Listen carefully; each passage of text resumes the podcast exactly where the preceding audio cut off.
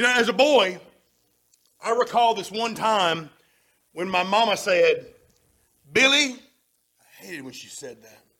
Billy, take out the trash. Hoping to get some kind of allowance, I looked at mom and I said, Well, what's in it for me? Can I just say, don't do that? That is not a good idea. Amen. But here's what my mama told me when I asked her, What's in it for me? Mom said, Son, I will feed you. I'll put a roof over your head. I'll provide clothes for you to wear. And I'll make sure you get an education. You know, sometimes we have to have things put in proper perspective. Amen. Mom did a good job. Getting a fresh perspective can really help us see things as they really are. And my prayer for you today is that you are going to see your relationship with God as it really is. And as you come to worship Him today, I pray that you're going to see your worship as it really is. Now, last week we learned that diligent prayer, righteous living, and a willingness to present just some kind of witness can truly impact those in your sphere of influence for the cause of Jesus Christ. But oftentimes, people view Christianity as a religion that excludes people. They think that God, since God's word clearly says that Jesus is the only way to the Father, they think that since the Bible says that Jesus is the only way to heaven, they think that God excludes them. But last week in 1 Timothy chapter 2 verse 4, we were reminded that, that it's quite the contrary to that. It says that God our Savior desires all men to be saved and to come to the knowledge of the truth that Jesus Christ gave himself as a ransom for all people. So God is not exclusive, God is completely inclusive. He wants everybody to be in heaven. The sad thing is is that many don't come. And when people come to this place, when they come here to Bethel Baptist Church, they should experience God. They should interact with people of God who have been touched by the hand of God and who have been changed in their life. When people visit this place, they should experience God's love. They should experience God's grace. They should experience His care and His worthiness and His deliverance. And ultimately, we pray that they're going to experience God's salvation. And that only comes one way, and that's through the only, only begotten Son, Jesus Christ. So when we say that we're touched, we're not talking about being touched in the head. We recognize that we're all a little touched, amen? We recognize that we're touched in the heart. We've been changed. Our lives are different because of God and Jesus Christ. But what really excites me here at Bethel Baptist Church is that we realize that God has extended his favor to us.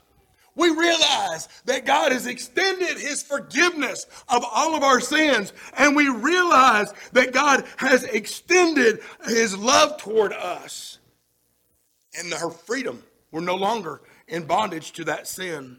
And you know what?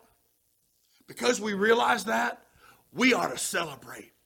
Every time we gather together, we ought to celebrate that God has extended those things to us. Every single time that we gather to worship, we should experience God's presence in a fresh and new way. And we ought to celebrate the fact that we're sent with God in His presence. Every time we meet together in this place, we can rediscover over and over and over again that through the Holy Spirit, listen to me, God is here.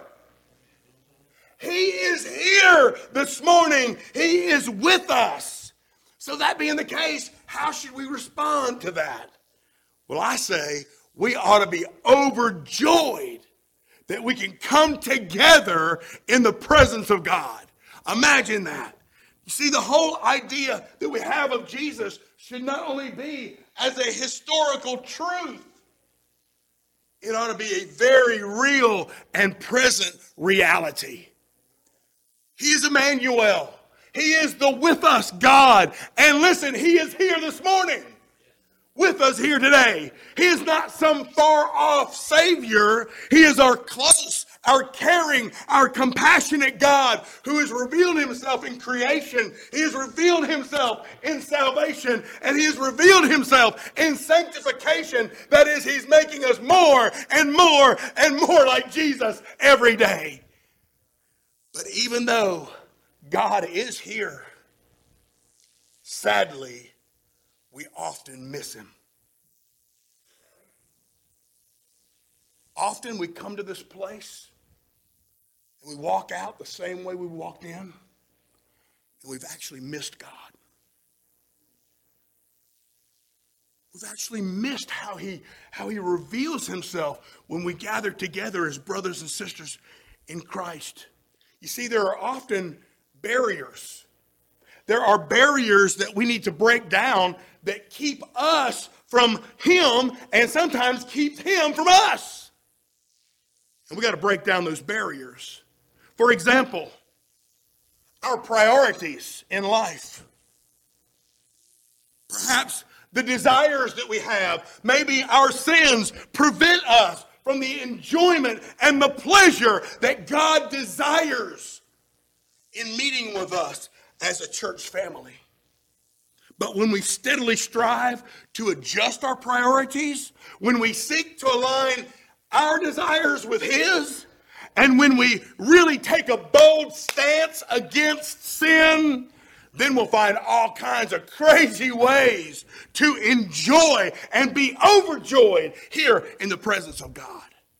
So today, as we study Psalm 84, Psalm 84, and I didn't get what page that was in your Bible this time, but as we study Psalm 84 today, I want you to see three fresh perspectives that explain how we can experience God in our worship. Let's read it together in Psalm 84. I'm going to just read the first four verses to start. How lovely is your tabernacle, O Lord of hosts! My soul longs, yes, even faints for the courts of the Lord. My heart and my flesh cry out for the living God. Even the sparrow has found a home, and the swallow a nest for herself where she may lay her young. Even your altars, O Lord of hosts, my King and my God, blessed are those who dwell in your house. They will still be praising you. Selah. Selah just means chew on that. Amen. Friends, the first perspective that I want you to see is that God is our sanctuary. The first thing we see is that worship demonstrates a heart that desires God. When you come here, God looks on you and He says, She wants to see me. She wants to know me. She desires me. She desires to encounter me, experience me. And so the first thing we see is that worship demonstrates that a heart that desires God. You notice what the psalmist said? He said, His soul longs, his soul yearns for God, even to the point where he faints. I mean, that word long, it kind of gives the idea of this loud cry that is associated with even heartbreak or pain. This psalmist simply must experience God, even if it involves pain. The pain that comes sometimes with the conviction of sin. You know what I find? That I can only worship God when I've been convicted of my sin and have resolved in my spirit that I'm no longer going to walk in that way, but I'm going to walk in God's way. That sometimes is painful, but it's also cleansing. So that describes having this kind of compelling hunger. A compelling hunger to know God, a compelling hunger, a hunger that only God can satisfy. Friends, we too ought to be developing an appetite for God.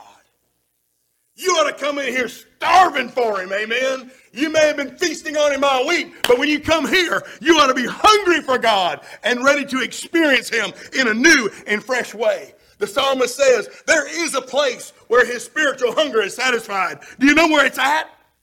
His appetite is satisfied at the house of God. Why? Because that's the place where he experiences God with all the other believers in his area. So I believe that worship demonstrates a heart that truly desires God.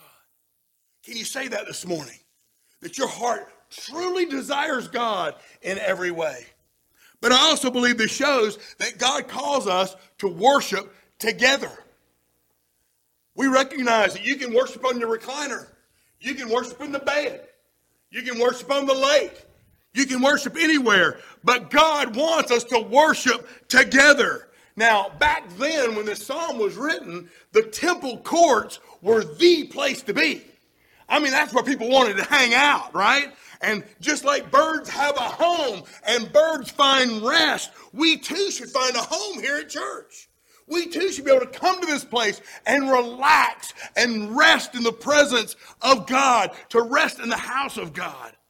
See, as the first century church was coming together, they gathered together not only because church was their home, not only because they got that rest they were seeking, but also because they found strength in unity.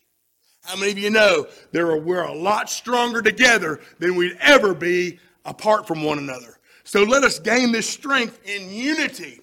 That reminded me of this article I read in the May 1987 National Geographic. There was an article about the Arctic wolf. Great article. And the author described how this seven member pack of wolves had targeted some musk ox babies.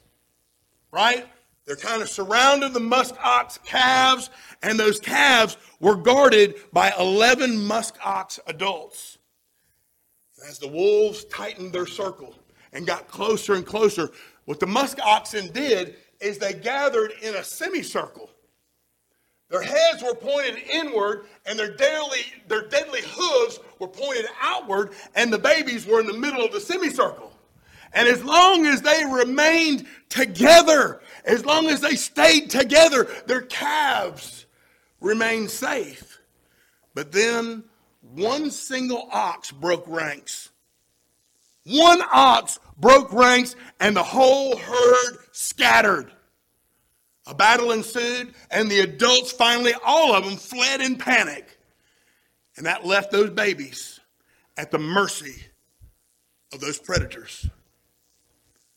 Not a single calf survived. Listen to me.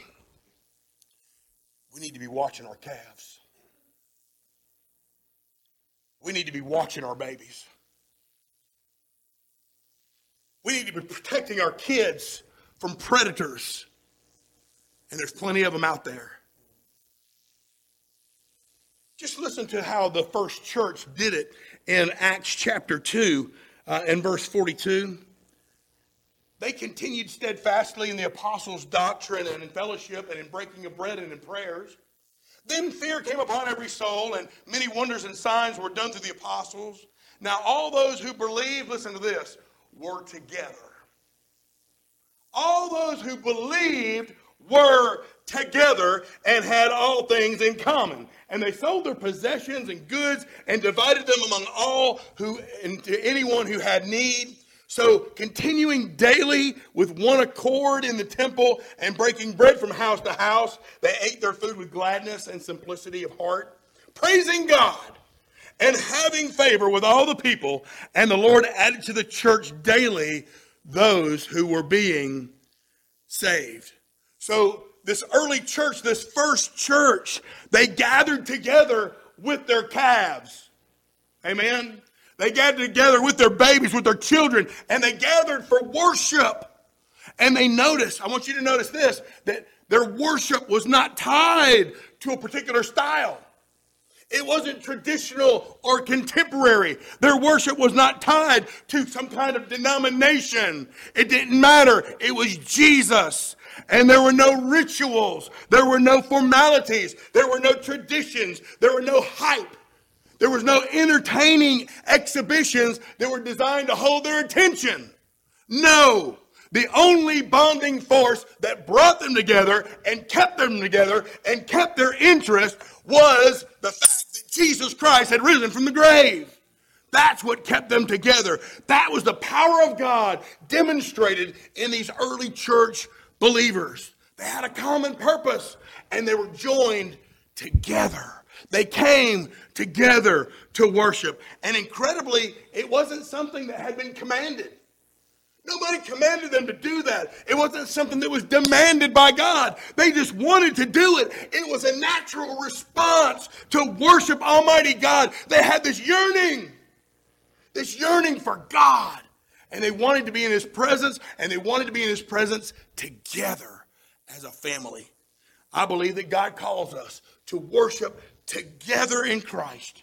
But here is a reality check for you, and that is this God's presence is in a personal building, not a physical building. Somebody say amen. It's not in a physical building. God's presence is found in a personal building. Let me share a couple of scriptures with you. In First Corinthians, Paul shared with that church, he said, Do you not know that your body is the temple of the Holy Spirit, who is in you, whom you have from God, and you are not your own? No, you were bought at a price. Therefore, glorify God in your body and in your spirit, which are God's.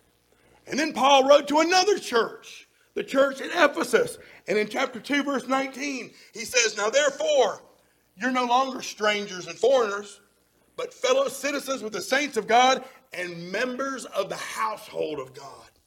Having been built, right? You have been built on the foundation of the apostles and prophets, Jesus Christ himself being the chief cornerstone, in whom the whole building, all of us together, the whole building being fitted together grows into a holy temple in the Lord, in whom you also, being built together for a dwelling place of God in the Spirit. This is a great building, but it's just that it's sticks and stones. Friends, you are the church. You are the temple of God. You are where God's presence resides. We, our bodies, is where God's presence is. We don't gather in this place because this building is where God is found. No, we understand that we are the temple of God. God is your sanctuary, and listen carefully, you are God's sanctuary. That's important. That's where he dwells. So, as a believer in Jesus, you dwell in his presence wherever you are. Wherever you go, his presence is there to shine through you or not. Amen? So be overjoyed, y'all. This Christian life is such a great opportunity to live in the presence of God every single day and to let other people see the presence of God. Be overjoyed in His presence. Experience God in your worship when you come here to this place. Friends, God is so near that He can't get any closer. He is so near, He is in you. You can't get no closer than that. So let us be overjoyed that God is our sanctuary and we are His, His sanctuary. But here's a second perspective that explains well how we can experience God in worship. And that is that God is not only our sanctuary, He is our strength. Going back to Psalm 84 in verse 5, the psalmist says, Blessed is the man whose strength is in you, whose heart is set on pilgrimage as they pass through the valley of Baca, that is the, the valley of uh, weeping, they make it a spring, and the rain covers it with pools of blessings, and they go from strength to strength. Each one appears before God in Zion. The Lord God of hosts, hear my prayer. Give ear to the God of Jacob. Oh God, behold our shield and look upon the face of your anointed Jesus. Don't look at me, God. Just look at your anointed Jesus, your only begotten Son. You see, God's strength is probably the, the source of the greatest blessings in our life. Because I can't speak for you, but there are a lot of times in my life where I've just felt weak as a noodle. Amen? Just so weak. But consider this you and I, as the vessels of God, we have access to the greatest strength, the greatest power in the whole universe. We have access to God. We have access to God, and He is in us. Every single day, He is in us. He is with us. You know, it used to be that when you were trying to sell a used car, uh, and if the, your car had power steering and power brakes and, and power locks and power windows, they used to say, it's got power all around. Well, I think that's a really good description of God, amen. We got power all around. Everywhere we go, there's power all around. And wherever we go, He goes with us. You can't go nowhere, Christian. You can't go nowhere unless God has gone with you. So no matter how desperate things may get, no matter how difficult things may get in your life, you need to know that God is there in power. In power. Now, verse 5 tells us of a pilgrimage. That pilgrimage probably was a trip to the temple in Jerusalem. And this was always a great trip because everybody in the family was so excited about this. Get this. They were so excited about coming into the presence of God. They were so excited on this trip. Well, we too are on a pilgrimage, y'all. We too are on a journey. We're on a journey in God's presence that leads to God's presence in heaven. That's great. We're in his presence now, but we're going to be in his presence in heaven for all time. Now, I recognize that sometimes our trip gets hairy. I recognize that sometimes we veer off course. I recognize that sometimes you've driven your life right into the ditch. But the good news is this God is always there to discipline you when you need it. He's there to comfort you when you're hurting. He's always there to direct you back to the road of blessing if we will follow his direction. If we will follow the directions of God. And friends, we have every reason to be confident that he'll do that. Every reason because God powerfully changes desperate circumstances. I've been in some rough circumstances in my life. And I've seen God be faithful and change every single one of them. It may not have been how I wanted it to that very minute, but when I look back, when I reflect back, I praise God even for the hard times in my life because that was when He was disciplining me and drawing me back to Himself.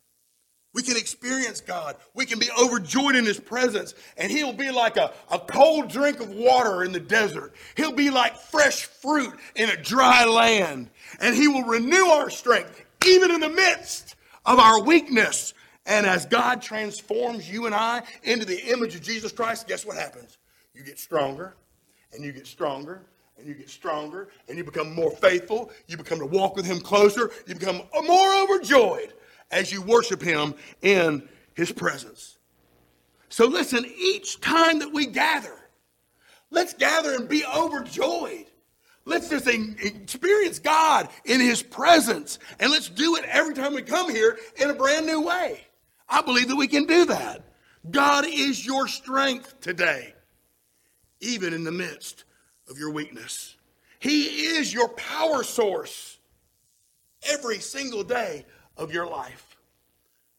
That being said, let me share one last perspective with you about how we can experience God in worship. And that is not only is God our sanctuary, not only is God this incredible God who is our strength, God is also our supplier. Going back to Psalm 84 and verse 10, the psalmist says, For a day in your courts is better than a thousand days elsewhere. Woo! I would rather be a doorkeeper in the house of my God than dwell in the tents of wickedness. For the Lord God is a sun and a shield. The Lord will give grace and glory, and no good thing will he withhold from those who walk uprightly. O Lord of hosts, blessed is the man who trusts in you. First of all, we're reminded that when we consistently live in God's presence, we're living a very excellent lifestyle. Consistently living in the presence of God. The author says that God's way is so much better and that any other lifestyle does not even compare to God's way. Friend, we have so much more, but I think sometimes we fail to recognize that. The author of the psalm declares that he prefers to be a servant at the temple than a slave to worldly riches somewhere else. He prefers to serve the Lord than to serve anyone else on this planet. Friend, listen, God wants you to know the blessings of a true worshiper. He wants you to know what the blessings are as a true worshiper, and they far outweigh any temporary rich that someone else could provide for you. But not only is God's supply excellent, God's supply is also abundant. It's abundant and it's just what we need. He provides just what we need. Now, I love this description of God. The psalmist says, God is a sun and a shield. The Christian finds that God is light and shelter. He finds illumination to his path, and the Christian finds protection over his life. We have a sun for happy days, and we have a shield for dangerous days. We have the sun above, and we have the shield all around. We have light to show the way, and we have a shield to ward off the enemy, especially when it comes to our calves. Can I tell you, friend, that what the Lord offers is far superior to what anybody else could ever offer you? God lights our way and He warms our way. God guides the way and He provides protection for our way. What other response could there possibly be for our supply that we receive from God rather than joy? We should be overjoyed when we come into the presence of God. So let me ask you this how important is God's presence to you? Feel like sometimes we wake up in the morning and we go through the routine of our day. We don't even acknowledge God, much less be overjoyed in His presence. Friend, do you even do you seek God's presence? And if you're seeking God's presence, do you celebrate God's presence when you find it? Because that's what should happen. That should be the natural inclination for us as believers. We ought to celebrate the presence of God. You see, a life with God comes with so many advantages. But so many Christians don't know the joy that comes with worship. They miss it. It seems their joy is missing. It seems that something is in the way. Maybe because they're not growing. Maybe it's because they're not seeking the presence of God. I remember a movie years back called The Chronicles of Narnia. And The Chronicles of Narnia was written by Christian author C.S. Lewis. And in this movie, there's one scene where this little girl named Lucy uh, comes into contact with this great lion named Aslan. And Aslan represented Jesus, okay? And when Lucy comes into contact with Aslan, uh, after they've been apart for a while, she says, Aslan, you have gotten so much bigger. And Aslan says, Well, that's because you are older little one. And Lucy scratches her head and she says, Not because you are older have you gotten bigger? And Aslan says, No, I don't, I'm not older. But every year that you grow, you find me bigger. You see, God doesn't change. But as we grow in our faith, as we grow in our worship of God, he gets bigger and bigger and bigger in our sight. And as he gets bigger in our sight, we find his greatness in new and fresh ways week to week. And I believe that's when worship can change from some kind of mundane experience to a, a celebration. That's when our worship can turn from joy, from sadness to joy. That's when worship can turn into celebration and when people can really begin to experience the presence of God. Friend, if you want perspective, if you want reality, just be a true worshiper of God. Be a true worshiper of God because when we worship God for who He is, that is when we find our rightful place. That's when we find our place worshiping God. We begin to see God as He is in glimpses, and we begin to see ourselves as we are. And sometimes that ain't pretty. As hard as that can be, there's also something great about it seeing God as He is. So, as you experience God in worship, I want to encourage you to bask.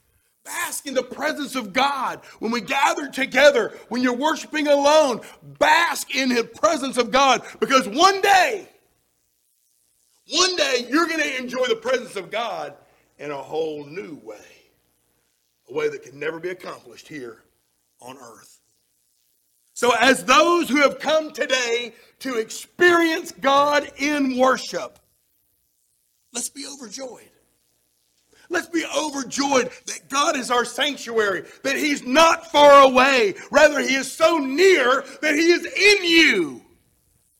And wherever you go, there God is too. Let's be overjoyed that God is our strength and He promises to be strong even in the midst of our weakness. Let's be overjoyed that God is our supplier. He supplies His own with everything that you could ever need to live a graceful life and to experience your presence day after day.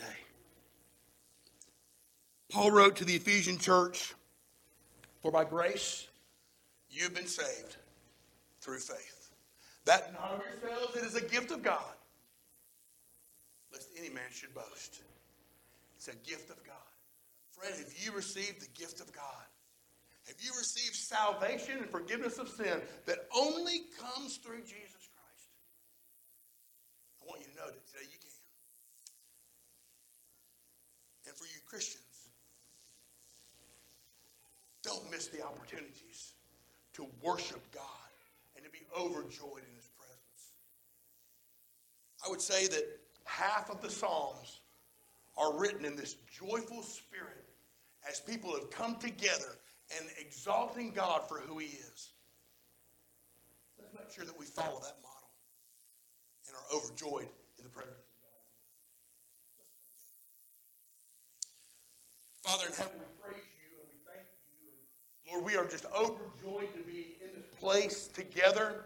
And Father, we have experienced you in our presence. Not only as you have made us your but as we have gathered together in your sanctuary. And Father, we pray that you've been exalted. Father, we pray that our lives are going to be changed, that we can walk with a, a, a spirit of joy and not a, a, spirit of sadness, that we can walk with a spirit of being overjoyed and rather than undergrateful. And Father, I ask you, Lord, to bless your people today. And if there's one who has never come and receive the gift of God that only comes through Jesus Christ, I pray that they would receive your all inclusive offer to be saved today from the price of their sins and to be assured that heaven is their home. And Lord, if there's a believer here that recognizes that, Lord, they just haven't been worshiping you the way you deserve. Lord, let this be their day to change things. And Lord, let their worship of you uh, become more of an experience, more of a, an encounter with Almighty God. And I pray that our lives are changed as a result of it. Father, we love you today and we praise you today. And Lord, we exalt you today in the mighty name of Jesus. And all God's people said, Amen.